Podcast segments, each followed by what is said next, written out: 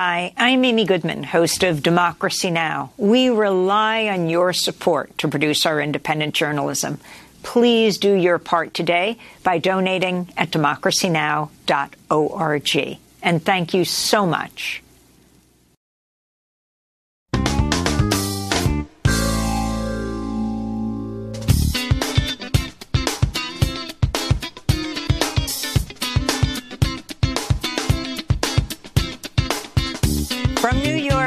This is Democracy Now! We're going to make sure you get every single dollar promised. I'm determined to help Puerto Rico build faster than in the past and stronger and better prepared for the future. President Biden visited Puerto Rico Monday, where Hurricane Fiona collapsed the island's electrical grid. Today, he's in Florida, meeting with survivors of Hurricane Ian, who face a long recovery that could leave many unhoused. We'll speak with Florida State Representative Michelle Rayner. She's helping with relief efforts in the hardest hit neighborhoods. We'll also go to San Juan. Then mass protests in Haiti enter their seventh week to demand the resignation of the U.S. backed prime minister and condemn rising fuel prices. Since there are blockades in the country, we came here to buy water. If it was not for these places, we would die from thirst. We'll go to Port-au-Prince, then back to the United States. The seditious conspiracy trial begins for Oath Keepers founder Stewart Rhodes and four other members of the far-right group. Already in the first couple of days, uh, it was revealed that Rhodes and other members of the organization began almost immediately after the election to get organized in order to try to prevent the transition of power and to uh, uh, try to prevent the certification of the uh, election results. All that and more coming up. Welcome to Democracy Now!, democracynow.org, the War and Peace Report. I'm Amy Goodman. Ukrainian President Volodymyr Zelensky is claiming Ukraine's military's recaptured areas in the Kherson, Kharkiv, Luhansk, and Donetsk region as Ukraine continues to mount a large counteroffensive, including in areas that Russia claimed to have annexed. This comes as the United States has announced a new $625 million military aid package for Ukraine, including four more HIMARS rocket launchers. Russia's ambassador to the United States denounced the U.S. military aid, saying Moscow perceives it as a, quote, immediate threat to the strategic interests of our country, unquote. Meanwhile, a number of top Ukrainian officials have criticized the world's richest man, Elon Musk, for floating a plan to end the war. In a widely read Twitter post, Musk proposed for Crimea to become formally part of Russia, for Ukraine to remain a neutral country, and for the UN to supervise a redo of elections in areas annexed by Russia. Musk posted his plan a day after Pope Francis issued his strongest call yet for Russia and Ukraine to find a way to end the war. Il mio appello si rivolge innanzitutto al Presidente della Federazione Russa. My appeal goes above all to the President of the Russian Federation, begging him to stop this spiral of violence and death, even out of love for his own people. D'altra parte, addolorato per l'immane sofferenza della popolazione. On the other side, pained by the enormous suffering of the Ukrainian population following the aggression it suffered, I addressed an equally hopeful appeal to the President of Ukraine to be open to a serious peace proposal. That was Pope Francis Sunday. On Tuesday, the Ukrainian President Volodymyr Zelensky signed a decree ruling out any talks with Russian President Vladimir Putin. The U.S. Supreme Court heard oral arguments Tuesday in a case that could lead to the further gutting of the Voting Rights Act. Some legal analysts say it appears the conservative majority may vote to uphold Alabama's racially gerrymandered congressional map while rejecting some of the state's broader legal claims. Alabama's defended its new congressional map, describing it as race neutral, but critics say it was designed to dilute the power of black voters.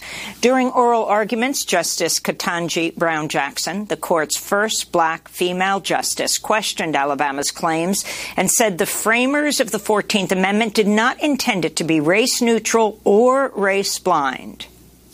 The entire point of the amendment was to secure rights of the freed former slaves. The legislator who introduced that amendment said that, quote, unless the Constitution should restrain them, those states will all, I fear, keep up this discrimination and crush to death the hated freedmen. That's not um, that's not a race neutral or race blind idea in terms of the remedy. After oral arguments, NAACP Legal Defense Fund attorney Deuel Ross spoke outside the court. He is the attorney for the lead plaintiff in the Alabama case, Evan Milligan. It wouldn't only gut Section 2, but it would essentially say that any time a state or uh, plaintiffs here who are simply drawing example plans uh, use race or think about race, that that in and of itself is unconstitutional. And so what you would end up with is a lot fewer majority minority districts and even a lot fewer districts where minority voters can join with white voters and elect candidates who are responsive to their needs. In more legal news, former President Donald Trump filed an emergency request asking the Supreme Court to intervene in the dispute over classified government documents that the FBI seized from his Florida resort, Mar-a-Lago. Trump's asked the justices to block a lower court's ruling which allowed the Justice Department to resume its use of records marked as classified. News on the January 6 insurrection, the seditious conspiracy trial of Oath Keepers founder Stewart Rhodes and four other members of the far right group is continuing.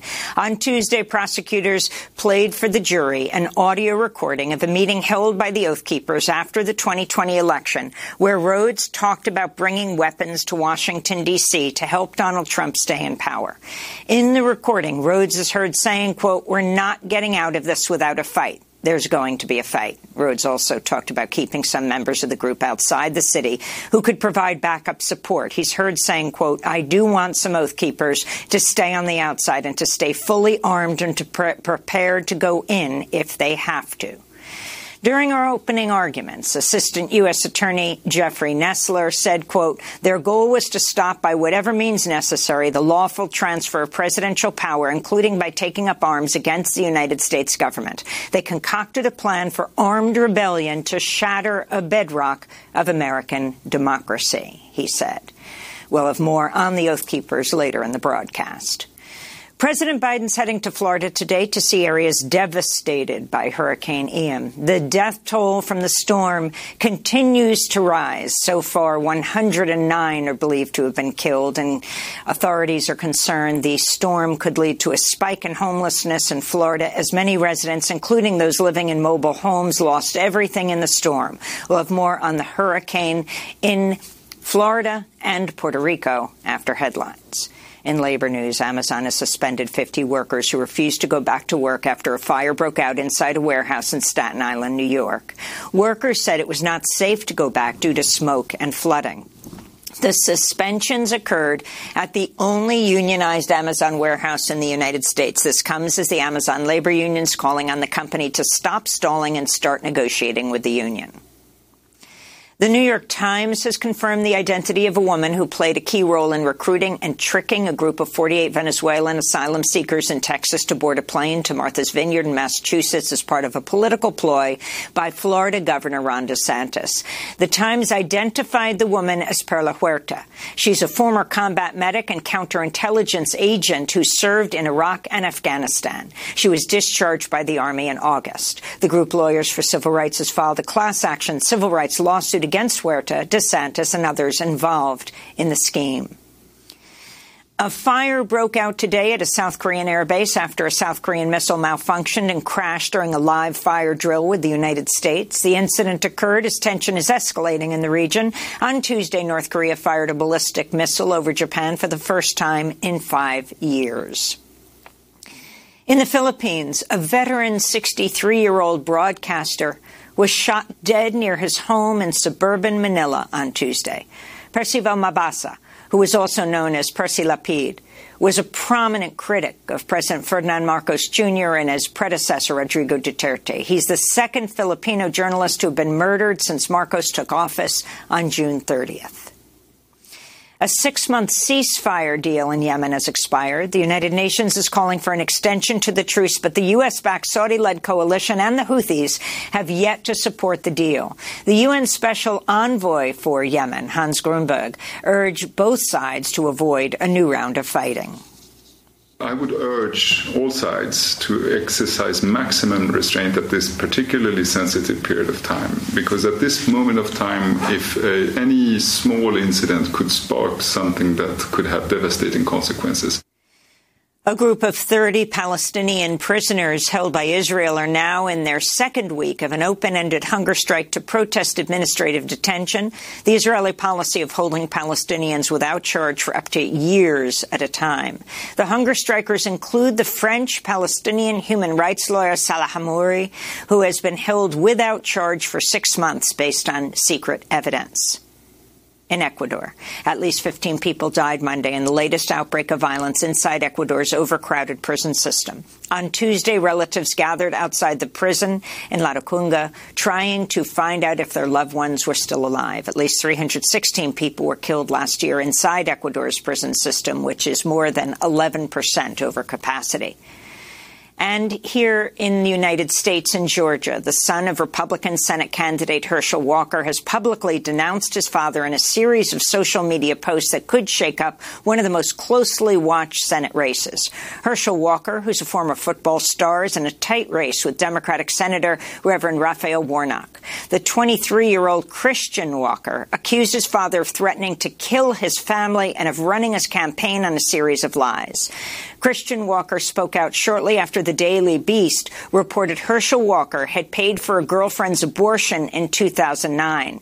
The anti-abortion Republican has denied the report despite the existence of physical evidence, including a copy of a check from Walker and a receipt from an abortion clinic.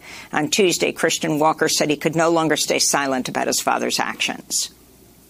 I stayed silent as the atrocities committed against my mom were downplayed. I stayed silent when it came out that my father, Herschel Walker, had all these random kids across the country, none of whom he raised.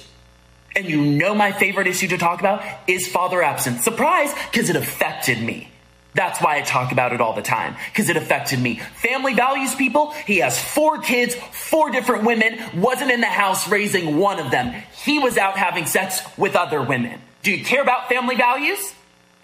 I was silent lie after lie after lie. The abortion card drops yesterday. It's literally his handwriting in the card. They say they have receipts, whatever. He gets on Twitter. He lies about it. Okay, I'm done. Done. Everything has been a lie. And those are some of the headlines. This is Democracy Now!, democracynow.org, the War and Peace Report. I'm Amy Goodman in New York, joined by Democracy Now! co-host Juan Gonzalez in New Brunswick, New Jersey. Hi, Juan. Hi, Amy, and welcome to all of our listeners and viewers across the country and around the world. Well, President Biden's visiting survivors of Hurricane Ian Florida today, surveying damage from the Category 4 storm that devastated part of Florida's Gulf Coast. The hurricane's death toll has topped 109, with 105 of those deaths in Florida, making it the state's deadliest hurricane in decades. Search and rescue crews are warning they're likely to uncover more bodies in the coming days. At least 55 of the deaths were in Florida's Lee County. Republican Governor Ron DeSantis dismissed questions during a news conference Monday about why officials there didn't mandate evacuations until the day before the storm hit. Go ahead, ma'am. Go ahead, ma'am. Okay, okay, okay. Stop. Stop. Stop. Okay. It's been this has been dealt with. The Lee County has explained what they did. They went through that. Um, well, of course, you're going to review everything we do in these storms. I mean, that's the way it works. DeSantis meets with President Biden today as many residents face a long recovery amidst a housing crisis that could leave many unhoused, especially those on low or fixed incomes. For more, we go to St. Petersburg, Florida, to speak with Democratic State Representative Michelle Rayner. She's been on the ground helping with relief efforts in the hardest hit neighborhoods in Fort Myers, which is in Lee County, including Harlem Heights and Dunbar. Welcome to Democracy Now! It's great to have you with us, Representative Michelle Rayner. Um, if you can talk about this whole story, you know, the attack on the officials for not calling for evacuation earlier, but the whole issue of who gets hit hardest? Who is it hardest? Um, who is it hardest to evacuate? For example, the poor, people who don't have access to vehicles, etc. And then what happens after the storm? Who is affected most? Give us a lay of the land. Well, Amy and Juan, it's so good to be with you. Uh, this is low key a dream come true. So uh, I, I love Democracy Now! and the work that you do. But to the question at hand, so I have been Black in America, Black in Florida for 41 years, a young 41, but for 41 years. So I have family in Fort Myers, in the Dunbar area, and in Harlem Heights. So, one, when we're thinking about evacuating, there is a privilege in being able to evacuate. Not everyone has the means or the ability to be able to evacuate.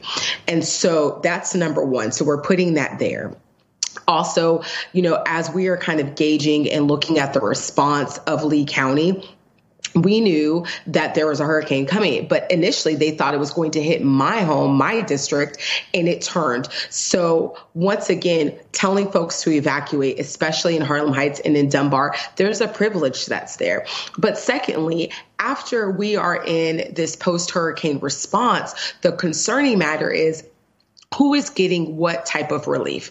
And i think that you know as i've been making calls about this this there has to be an intentional focus on our working families on our farm workers. There's a large um, population of farm workers uh, down in uh, southwest florida. Also you know parts of these communities you know quarter of dunbar lives under uh, the federal poverty line. And so but we knew that there was going to be a disparity or an inequitable response because of what's been going on pre Hurricane Ian. And Representative, could you uh, talk, talk about the the housing crunch that exists in Florida already before the the hurricane in terms of affordable housing? Uh, reports of huge skyrocketing of rent in in uh, many parts of Florida. What? How do you see the uh, the the numbers of people now that are now homeless, how the state is going to be able to marshal uh, and the federal government resources to be able to assist those who have no homes.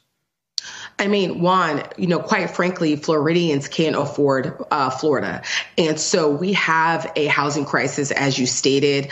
Uh, there are ways to fix this housing crisis, but a Republican led leader, uh, leadership uh, in the governor's mansion and in the legislature have chosen not to. Uh, we attempted to address uh, property insurance crisis that we have. that was not addressed. It was actually, you know, helped and aided the insurance companies. So when you're thinking thinking about folks who are working families and folks who are trying to make sure they can rebuild their lives. Number one, is their housing going to be, you know, the same or better as what they lost? Number two, are they going to be able to afford said housing? Number three, is the are the insurance companies are they actually going to be uh, you know be ethical in their dealings with the people on the ground. So we already see that we have a crisis in our housing market. We have a crisis in our rental market. We have a crisis in our property insurance market. And this storm has now exacerbated the crisis that we're at. And we're at catastrophic levels. My hope is is that fema will come in. It will immediately start working with the most marginalized communities uh, and have an intentional focus on making sure that they can recover. And I wanted to ask you about uh, Governor, uh, your governor, and his stance on issues such as uh, uh climate change. Uh, if I'm not mistaken, back uh, during super in the aftermath of Superstorm Sandy, uh, he opposed uh, a, federal aid to New Jersey and New York uh, by by the federal government after that catastrophe. Uh, now he's being forced to basically ask Washington for assistance, isn't he? Yeah, and so um, you know the the governor, uh, he's he and other members of his party speak out of both sides of their mouth. You know, uh, we saw members of uh, the Republican delegation of congressional delegation of Florida vote against uh, their own interest and their own constituents uh, just this week about supplying aid to Florida. So you know they're more concerned about sticking it to Joe Biden than actually making sure that they can take care of their people. And Right now, you know, uh, DeSantis see, finds himself in that position. You know, he's trying to figure out a way to keep sticking it to Joe Biden by simultaneously having his hand out, and both can't be true. You can't do and you can't do both of them. And once again, you know, this is why I, I, I've been saying, you know, we are public servants. When we are elected, we are public servants. But there are some folks who are more concerned about being public than they are concerned about being a servant. Let me ask you, still on uh, Governor DeSantis, but another issue, and that's the issue of migrants. We all know about what he did, spending uh, government money to uh, fly Venezuelan asylum seekers from Texas to Florida up to Martha's Vineyard. Now there are a number of immigrants in uh, migrants, asylum seekers in New York who have been shown flyers that there's paid work in Florida. They're headed back down. Uh, the New York Post is reporting reporting this. Um, what do you say to them, uh, Representative Michelle Rayner? Uh, they're being told they'll get money if they go to Florida. I don't know what to say, Amy. Um, one, um, it's heartbreaking uh, that basically our governor kidnapped them. I mean, like, let's just level set and call this thing what it is. And uh, under false pretenses. You know, I, am a criminal defense attorney, uh, and by any other standard, you know, he would be facing prosecution for what he did. So that's number one. Number two, um, you know, while I understand that folks need to work, they are trying to make sure that they can stay here in the United States because uh, the conditions from where they are from are so dangerous. I don't I guess we're here now. I don't know if Florida is the best place for them um, because we have a governor that has proven to be dangerous to people who do not look like him, to people who do not love like him, to people who are not of the same party, and the people who don't have the same wealth income that he has. And so, you know, while you know, I, as anyone would welcome folks and say, please come, please work uh, you know, please help us, you know, and also be able to have money to send back to your families. Florida is tends to be a little bit dangerous for folks who uh, don't align with Ron DeSantis. Uh, let me ask you quickly, uh, Representative Michelle Rayner, you're the first black openly LGBTQ woman in the Florida legislature. Next, uh, October 11th, next week, is National Coming Out Day. You're planning to lead a town hall meeting in the aftermath of the passage um, HB 1557, Don't Say Gay Bill. Can you talk about the impact it's had, and are people continuing their activism around this? In the midst of this storm? You know, um, Amy, it has had significant impact. It has had significant impact on teachers. Um, there have been teachers who have quit uh, uh, the education uh, profession. We have had folks who um, are nervous of what they can say to parents. One school district uh, right above my county, they had teachers take off the safe space stickers. You have parents who are concerned about their children's safety. You have students who are reporting uh, an uptick in bullying um, due to them being a member of the LGBTQ community. And people are most certainly continuing their advocacy uh, around this work because here's what we know to be true. If this legislature stays the same makeup, if Ron DeSantis uh, wins a second term in the governor's mansion, that these type of bills aren't just going to stop at don't say gay. We're going to see bills that we have seen in Texas, you know, criminalizing parents for trying to allow their children to have gender affirming care and pushing the limit of what can be done. So we know that right now with don't say gay, we have to continue sounding the alarm, knowing that this is a slippery slope as to what can happen, not only uh, towards LGBTQ youth, um, but also Black and Brown folks, working people, and working families. Well, Representative Michelle Rayner, thank you so much for being with us, Democratic Florida State Representative. After Hurricane Ian, Representative Rayner has been on the ground in the hardest hit neighborhoods in Fort Myers, including Harlem Heights, Dunbar, helping with relief efforts. And a shout out to the community radio station WMNF, um, who we turned to as the storm was hitting, serving the community in Tampa and St. Petersburg.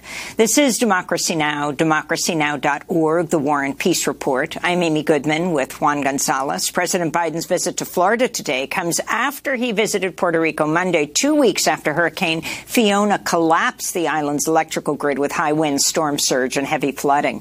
Biden pledged disaster relief as he spoke from the ports of Ponce on Puerto Rico's southern coast, which faced significant storm damage. We're going to make sure you get every single dollar promised. And I'm determined to help Puerto Rico build faster than in the past and stronger and better prepared for the future. We know that the climate crisis and more extreme weather are going to continue to hit this island and hit the United States overall. And as we rebuild, we have to ensure that we build it to last. We're particularly focused on the power grid. Again, President Biden was speaking in Ponce, where Juan Gonzalez was born. Well, Biden's trip to Puerto Rico comes five years to the day after then President Donald Trump tossed paper towels to survivors of Hurricane Maria when he visited Puerto Rico after the Category 5 storm plunged much of the island into darkness for nearly a year. For more, we're going to San Juan to speak with Carla Minet, the executive director of the Center for Investigative Journalism in Puerto Rico. Carla, welcome back to Democracy Now! Uh, explain the extent of the damage. This is now two weeks after. I mean, clearly Biden could not go to Florida without going to Puerto Rico, which is still bearing the brunt of the previous storm. Yes. Um, well, it was extensive damage, uh, particularly because of the floodings in the south part of the island and because of the uh, huge problems that we've been having with the electrical grid that uh, have clearly not been addressed since Hurricane Maria.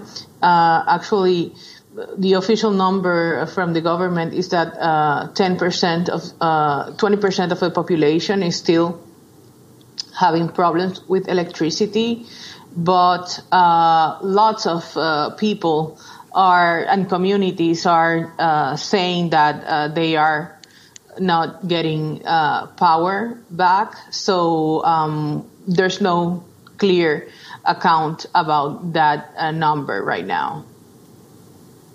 And and Carla, I wanted to ask you when uh, when this hurricane hit Puerto Rico, it was just a Category One storm, not uh, mm-hmm. uh, with the power of a, of Maria or Irma or some of these others.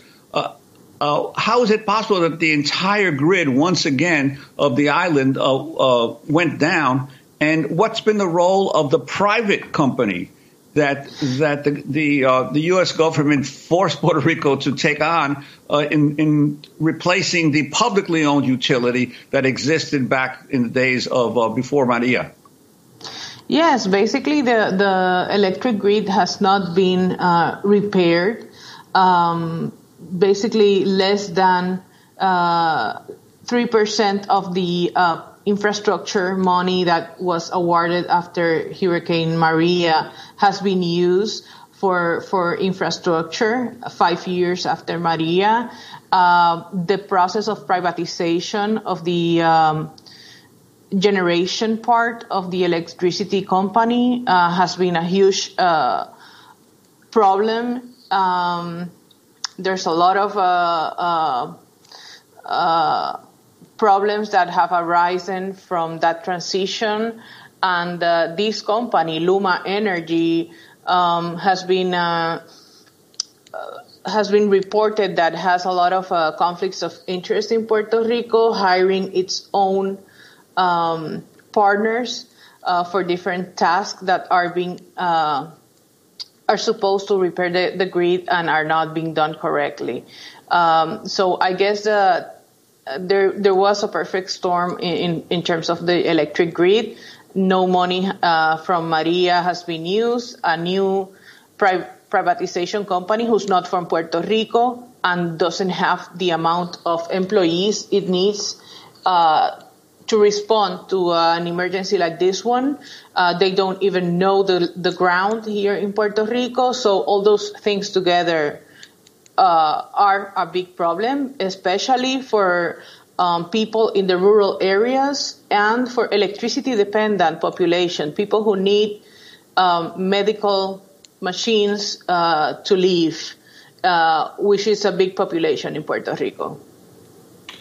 And I wanted to ask you, it's been now um, six years since a financial control board was imposed by Congress on Puerto Rico and has always made all of these predictions about how the uh, the economy of the island and the government budget will be fixed. But uh, Valerie Jaresko, who was the uh, uh for most of this time the CEO of the control board, the, she's the Ukrainian American who actually came to Puerto Rico after being the finance minister. People forget this in the Ukraine uh, uh, after the uh, Maidan revolution. She took over the finances of Ukraine, and then she came to uh, to Puerto Rico. She resigned in April. What had there been any change in the, in the policies of the Promesa board since Jaresko left? None that uh, I've, I've, I've, learned from um, since uh, Natalie Jaresko went no no um, no appointment has been made. There is no list of people that have been public, uh, been considered for the position, and um, no, the fiscal control board has kept his uh, its austerity policies uh, from then on, and um, also its lack of transparency uh, policies. As a matter of fact, yesterday um, U.S. Supreme Court uh, is, uh, you know, uh, said that they would take a case that we are, um, in which we are, CPI is asking for public documents from six years ago.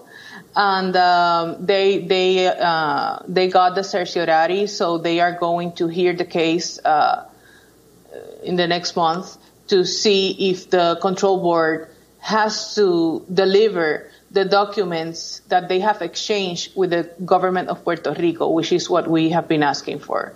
So their transparency policy is in the same in the same place. Well, Carla Minet, we want to thank you so much for being with us, Executive Director of the Center for Investigative Journalism in Puerto Rico, speaking to us from San Juan. Next up, mass protests in Haiti approach their uh, third month, demanding the resignation of the U.S. backed prime minister, condemning rising fuel prices. We'll go to Port au Prince. Stay with us.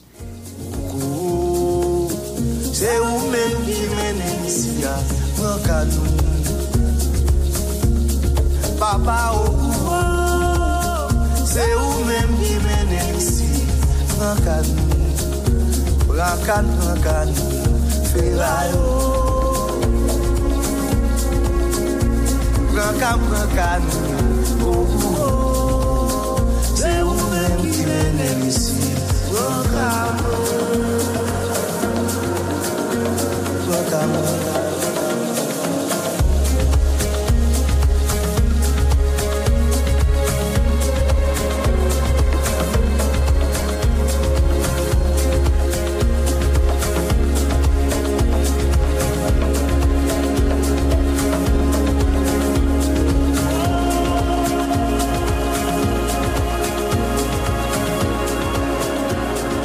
Oguo by the Haitian music collective Lakou Mizik and Joseph Ray.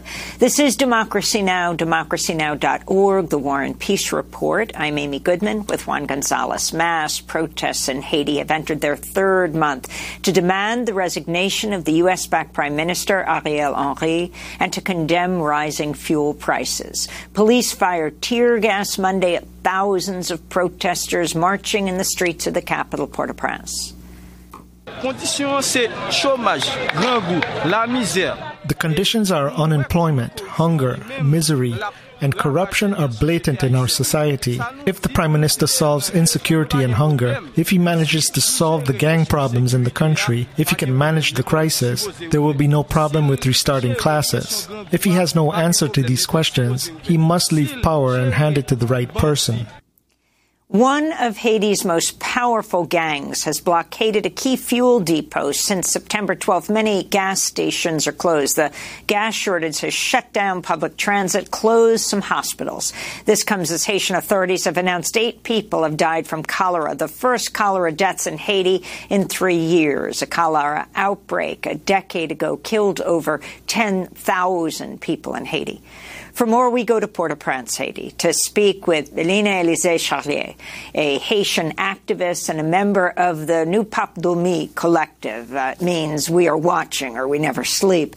Velina, welcome back to Democracy Now! It's great to have you with us. Can you talk about what's happening on the ground? You have described it as a civil war. Um, thank you for having me. It's always a pleasure. Thank you for the opportunity to be talking about what's happening in Haiti. At the moment, yes, just like I said, it's uh, very similar to a war situation in Haiti. The, the country, Port-au-Prince, the capital, many other major cities and even small villages are on complete lockdown. The people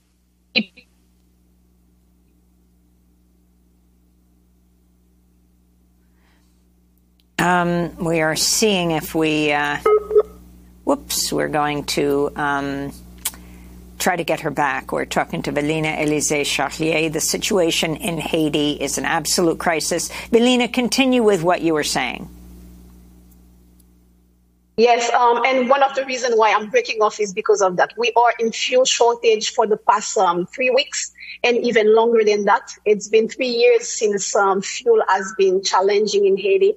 Uh, every three months you go to, into a shortage, but that shortage is one of the worst that we have seen. It's close to a month now where access to fuel is almost impossible.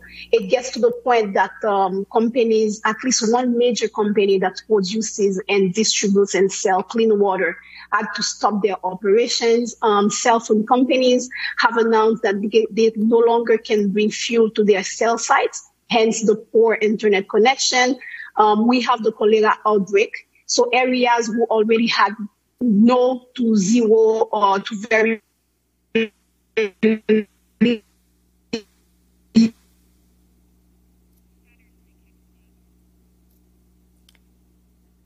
Juan, if you could um, ask the next question. I think Velina can hear you, and then we'll only go to audio. I think she's back. Yeah. Yes, Velina, I w- wanted to ask you. Yes, I'm back. I you've, can ma- hear. You- you've said that uh, Haiti has become a gangster state. Uh, could you elaborate on that? These gangs that have uh, developed, uh, and especially in recent years, do they reflect uh, internal battles among the elite of, of Haiti, or uh, what is the, the source and the funding of these gangs? Haiti became a gangster state, an unlivable place, like I said it. The gangs that we are seeing, they are very close to the power. The government uses the gangs to control the population, to terrorize the population, and try to kill any um, will that the population would have to protest against what's happening. They also use the gangs so that they can change the narrative. For example, um, there has been You know, as we fix the audio um, with uh, Velina, it's just too important to let her go at this point. Let's go to another protester in the streets of Port-au-Prince. I am on the streets for four reasons. First, we are here because of the misery, because of the hunger we endure. Second, Ariel Henry has no dignity. He cannot rule the country. Third, we are in charge of the streets. It is up to us to decide when classes can begin again. Ariel does not have the dignity to open the schools. We will open the schools and Ariel must leave. Uh, that uh, is a protester in the streets. Uh, Velina, if you could continue with what you were saying and also talk about the prime minister, U.S. backed prime minister, who was implicated, I believe, in the assassination of the previous prime minister, uh, Jovenel Moise, uh, what, just over a year ago? Yeah, um, I'm continuing by saying that the gangs that we are seeing, there is the G9 gang coalition. It was made possible with the help of one of the government authority who was supposed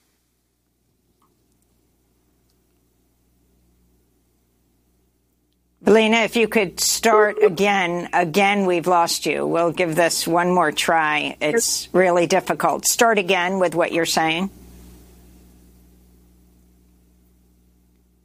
Yeah, um, so there's the gang coalition, and the, the gangs are used by the by the power so that they can control the people. It's really their way of governance. It is similar to what we would call state terrorism. This is what we're going through in Haiti. And still, the, the United States of America give full support to Prime Minister Henry. None of the ministers have resigned, and none of the international community, including the U.S., have said that they will stop working with Henry. They continue business as usual, as if everything was perfect um, in Haiti. And we believe that if there wasn't United States hand on the scale giving support to Ariel Henry, we in the civil society would have been able to continue with the dialogue and implement that Haitian-led solution that we have been asking. Looks like we get you 30 seconds at a time. Uh, one, next question.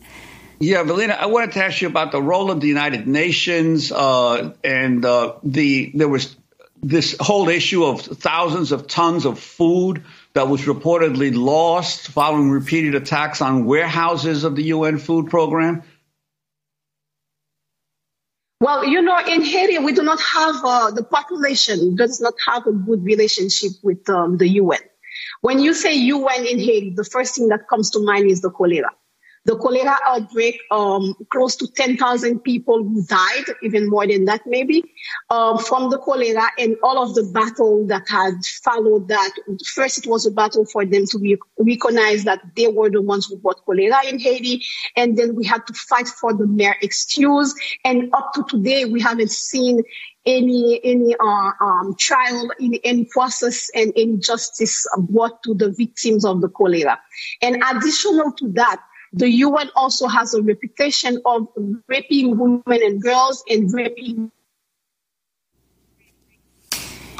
Evelina was just talking about the cholera outbreak um, that uh, last several years ago after Maria uh, was brought in by the UN peacekeepers, sadly, um, uh, and 10,000 Haitians died. Your final point, Velina, as we lose you every couple seconds. Well, my final point is that one, Haiti is about to be cut off from the world if nothing is done. We are in a warlike situation. Haitians are dying. It is very urgent that the world knows that Haitians are dying and it's state terrorism that we're seeing in Haiti. There is a mafia that is ruling this country and that mafia doesn't want to face justice. It's complete impunity and they'd rather kill us instead of letting us know, letting the world know that it is a mafia running this country. Velina Elysée Charlier, I want to thank you for being with us, Haitian activist, member of the Nou Pap Dòmi collective. We never sleep. We're always watching. Speaking to us from Port-au-Prince. Uh, we hope to get her on in the coming weeks on a less troubled line in these troubled times. Next up, back in the U.S., the seditious conspiracy trial for Oath Keepers founder Stewart Rhodes and four others. We'll get an update. Stay with us.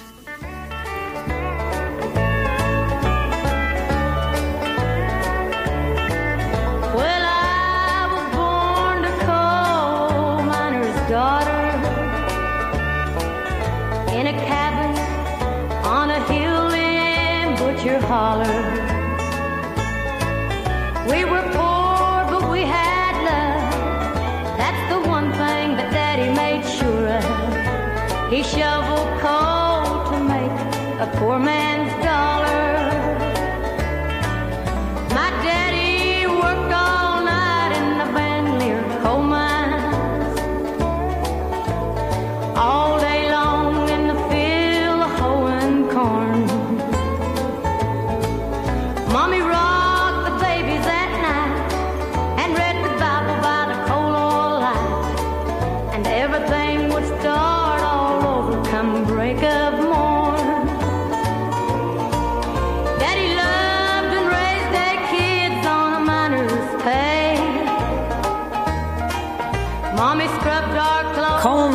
Daughter by the pioneering country music star Loretta Lynn. She died Tuesday at the age of 90 at her home in Tennessee. Yes, she was a coal miner's daughter. Her father died of black lung. This is Democracy Now!, democracynow.org, the War and Peace Report. I'm Amy Goodman with Juan Gonzalez. As we turn to the seditious conspiracy trial of the Oath Keepers founder, Stewart Rhodes, and four other members of the far-right group underway in Washington, D.C.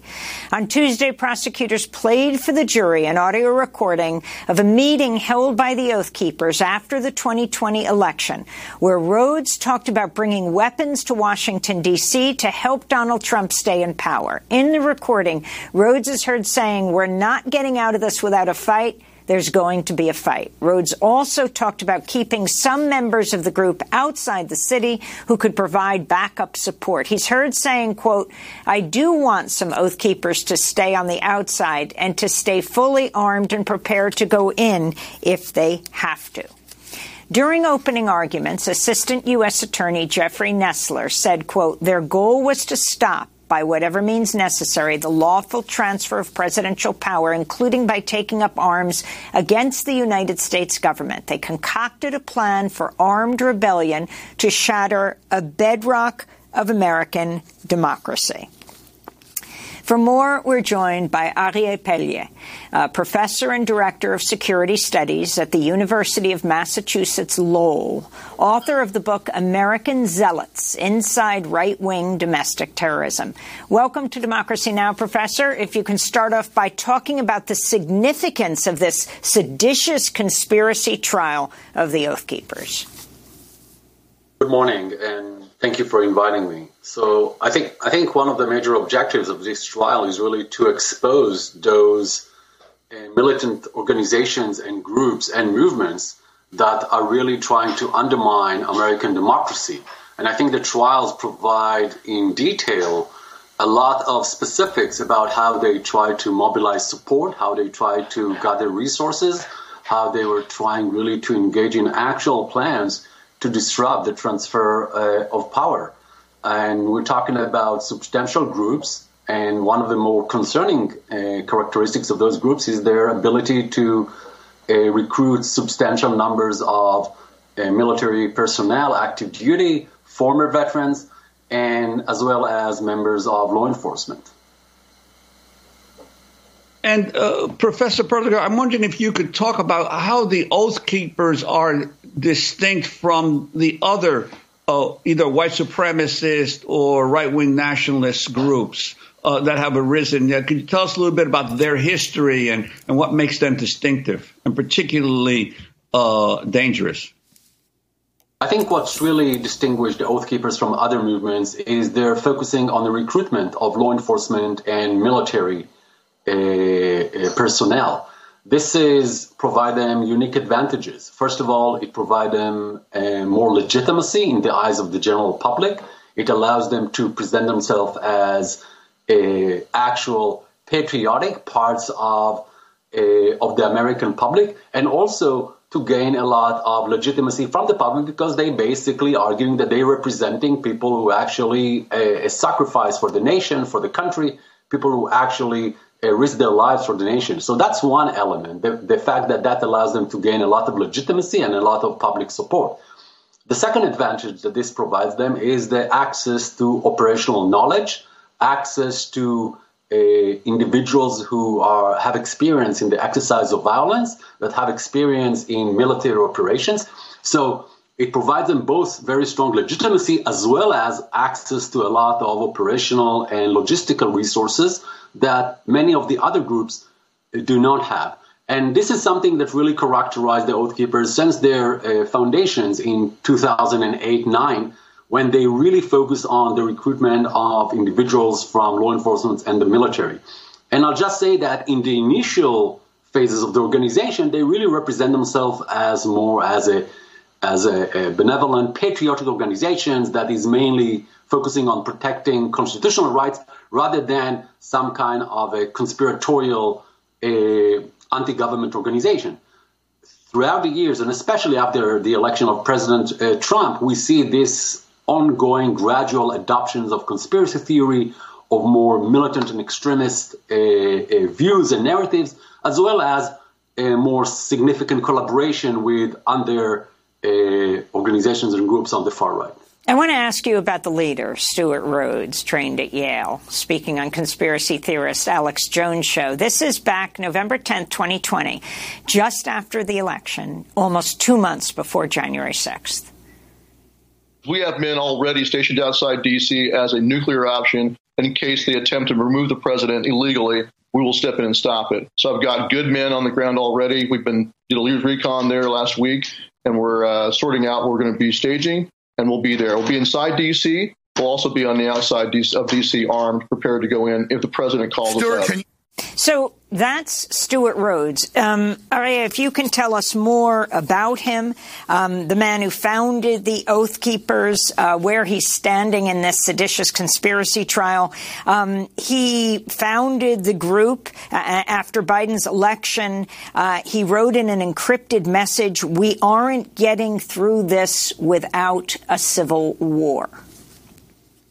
Yeah, I, I think it's really important to understand why it's so crucial for them, basically, to maintain uh, Trump at the center of the political uh, landscape. Why they were so insistent on, main, on on keeping Trump in power.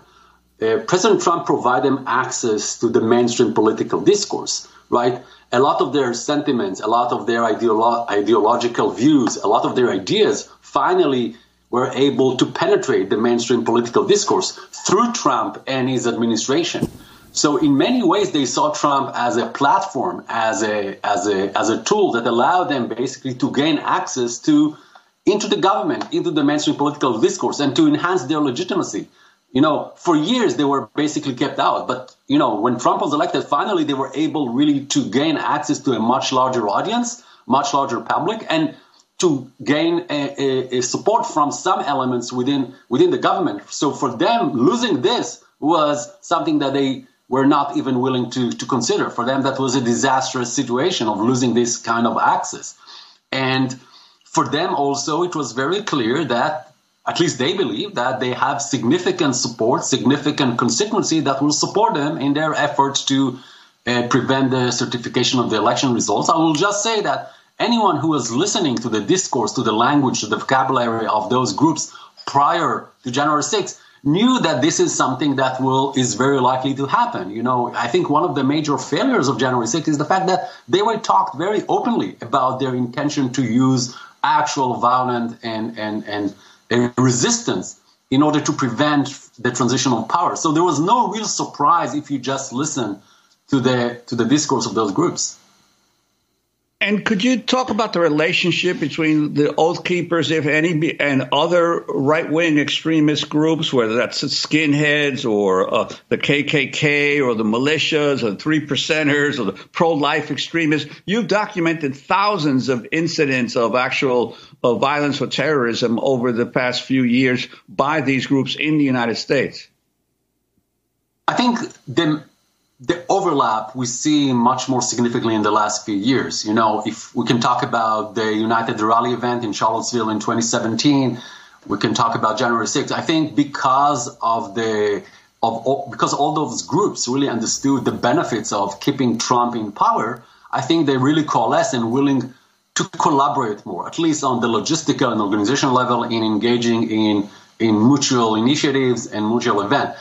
There is also, we have to be honest with, there is a spillover of a lot of the rhetoric of, of, uh, uh, of white supremacy groups into what we define as the anti-government groups, such as the Three Percenters, such as the Boogaloo movement, such as the Oath Keepers. So we definitely see very strong nativist, uh, sometimes racist, uh, uh, definitely uh, this kind this kind of language and vocabulary that's that penetrate and becoming more and more uh, presence in the language of uh, uh, those anti-government groups that initially were very careful not to be perceived as part of the white supremacy movement, but eventually, and especially in the last few years, we do see this growing overlap. I won't say that they are the same, but there's definitely overlap, both in terms of their membership as well as in terms of their language. I want to ask you about Oathkeeper Thomas Caldwell, also on trial, retired U.S. Navy intelligence officer from Virginia. When authorities searched his home, they found he kept a death list that included the name of a Georgia election official and their family member. Yet Caldwell has denied any violent intentions. This is Fox News' Tucker Carlson interviewing Thomas Caldwell. So this indictment, so you're pushing 70, you're 100% military disabled, you spent a career in the Navy. This indictment paints you as the leader of a crack commando unit trying to stage a sort of D-Day invasion on the banks of the Potomac with what they describe as, as heavy weapons. Were you planning, what kind of heavy weapons do you think that refers to? Were you planning to do that? I have no idea, and no, I was not Tucker. Look, I was a Navy guy, okay? Now, right. Navy guys do know about water, but it's like aircraft carriers, uh, you know, we're talking about blue water Navy here. So this other stuff I don't know anything about, didn't have any role in planning any of it. It's just more hooey. So that's Thomas Caldwell. He, along with Kenneth Harrelson, Jessica Watkins, Kelly Meggs, and Stewart Rhodes, are on trial for seditious conspiracy. Um, if you can respond to what he says, his connection to the military, um, and other oath keepers, and how connected to police and military they are. So it's difficult to say. We do know that the Oath Keepers had significant penetrations into uh, police organizations, uh, police uh, uh agencies, law enforcement agencies. Uh, it's very difficult, and now there's multiple efforts to do more research and to collect more data about this. I'll just say, in terms of the specific effort and attempt to engage in assassination of political figures, this is really something which is fairly new and really concerning if you're looking at the at the at the new tactics adopted by far right groups. The far right in general for most of the time was not aiming uh, to assassinate or to focus on specific political figures. Uh, killing political leaders was never really part of their arsenal of tactics. But this is something that dramatically changed in the last four or five years We've seen that in the exposures of the plots to uh, kidnap and assassinate uh, Michigan's uh, governor, uh, Gretchen Whitmer. We see that in some other cases. Uh, it seems that the increasing personal nature or uh, of our political discourse really drives more and more groups on the far right to focus on specific political figures and try to target them or to try to target Uh, uh, political institutions. We've seen that even during January 6th a lot of the language of the protesters, of the writers of the insurrection was focused on specific figures such as Nancy Pelosi and others. So I think this is something that we really need to look into it. This growing focus on attacking, targeting specific political leaders. And, and what we see right now in the case that you just uh, uh presented to the audience, we see another manifestations of this growing trend of focusing on political figures uh, rival political figures and and see them as as a legitimate targets. I wanted to ask you. Only have about a minute left, but uh, a lot of this has happened actually in the open, which we should be thankful for because it's easier to trace, whether it's on social media or their communications through text and and and, uh, and other means. But you've expressed concern about these militias and cells and loose net, net networks going underground, uh, which would make it a lot harder to uh, to be able to uh, uh, identify them and ferret them out? Yes, I think we have a tendency to focus on the more visible groups, the oath keepers, the three percenters. But the far right also is composed from uh, dozens, if not hundreds, of local organizations, local associations that are uh, uh, are devoted, that are promoting such ideology, and many of those groups especially uh, considering the recent developments, be, can become more frustrated, more angry, more hopeless, and they may uh, resort to uh, more violent campaigns, violent operations. You know, so I don't think we need to see January 6 as as the as a representation of future threats or future future scenarios. I actually think that January 6 is something that is actually easy to counter. We I think that law enforcement, the intelligence services are now are capable to prevent another January 6th, and they'll be, they'll be able to do that. The main challenge is looking at all those uh, regional, local associations that may decide to engage in their own actions and their own activities. And naturally, local law enforcement have less resources, have less, in many cases, have less access to intelligence, and those are the one who are vulnerable. So local government institutions, local politicians are are my main concern as if, if I'm trying to, to, to, to sense what are how the future trends of violence will look like. Arie Perliger, I want to thank you very much for being with us, Professor and Director of Security Studies at University of Massachusetts Lowell, author of American Zealots, Inside Right-Wing Domestic Terrorism. And that does it for our show. I'll be speaking tonight at um, Penn State Harrisburg at 7 o'clock. Uh, tomorrow, October 6th, I'll be speaking at Brown University at 4 o'clock. You can check our website at democracynow.org for details. We have two full time job openings. Check the website. I'm Amy Goodman with Juan Gonzalez.